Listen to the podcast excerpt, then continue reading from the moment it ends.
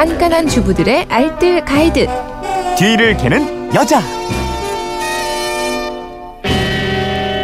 네, 생활의 지혜가 있습니다. 뒤를 캐는 여자 오늘도 곽지연 리포터와 함께합니다.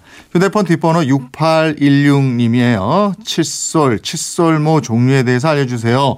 이중모, 미세모, 뭐 칫솔 사려고 보면 워낙 다양한 칫솔모가 있어서 뭘 사야 되는지 모르겠어요.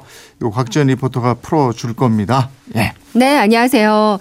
우리가 사용하는 칫솔의 종류만도요. 시중에 판매되는 칫솔 종류만도 300여 가지가 넘는다고 어, 합니다. 그렇게 많아요? 엄청 많죠. 어, 예. 기능에 따라서 모양이 각양각색인데요. 특히 현미경으로 칫솔모의 끝을 살펴보면요. 차이점들이 뚜렷하게 나타나거든요. 오, 좋은 칫솔모는 그러니까 끝이 잘 다듬어져 있는 거죠? 그렇습니다. 먼저 좋은 칫솔은 칫솔모의 끝이 하나하나 둥글게 다듬어져 있고요. 잇몸이나 입안의 점막을 문질러도 부드럽게 느껴지거든요. 네. 근데 저가의 일회용 칫솔을 현미경으로 살펴보면 그 끝이 아주 거칠고요. 불규칙적인 모양에 또 심지어 날카로워 보이기까지 하거든요. 네. 이렇게 목 끝에 다듬질 상태가 제대로 되어 있지 않으면 그 잇몸에 상처가 쉽게 날 수 있고요.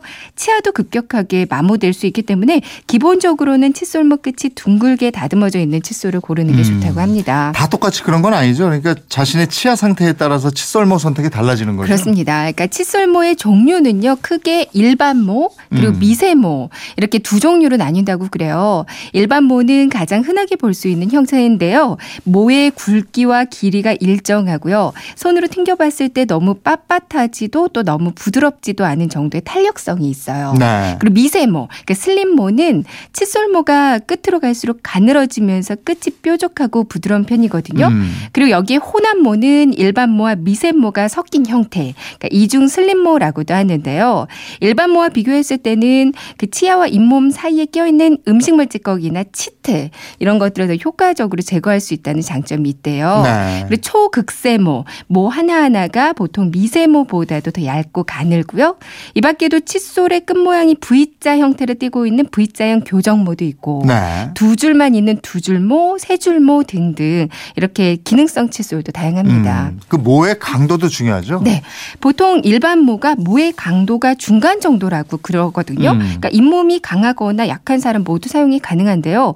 근데 일반 모 중에서도 좀 강도가 강한 딱딱한 칫솔이 있어요. 음. 이런 칫솔은 흡연자나 아니면 음식물이 치아 사이에 자주 끼는 분들, 네. 치석이 많이 생기는 분들이 사용하기 적당하다고 합니다. 음. 반면에 부드러운 칫솔모 보통 그 미세모가 여기 속하거든요. 네. 그러니까 잇몸이 약한 분들, 칫솔질 할 때 이가 시린 분들한테 좀 적당하다고 하고요.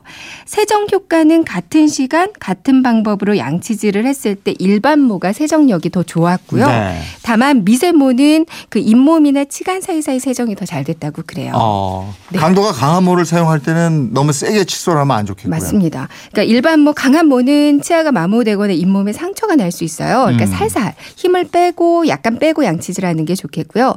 반면에 미세모는 세정력이 좀 약한 편이라고 말씀드렸잖아요.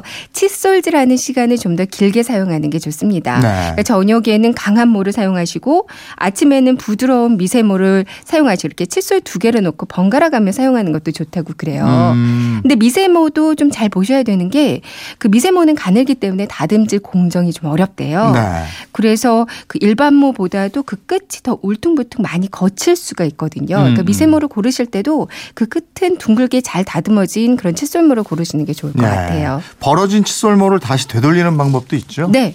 소금 넣은 물을 팔팔 끓이고요. 음. 이 물에다가 칫솔물을 아주 잠깐만 담가두는데 5초 정도로만 살짝만 담가주세요. 네. 손잡이 부분 넣지 마시고요. 나일론은 100도씨 이상의 소금물에서는 원 상태로 돌아가는 복원력이 있다고 합니다. 네. 이렇게 끓는 소금물에 잠깐만 담갔다가 이제 탁탁 털어서 바짝 말려주면요. 살균 소독까지 돼서 더 좋고요. 알겠습니다. 지금까지 뒤를 캐는 여자 곽지연 리포터였습니다. 고맙습니다. 네, 고맙습니다.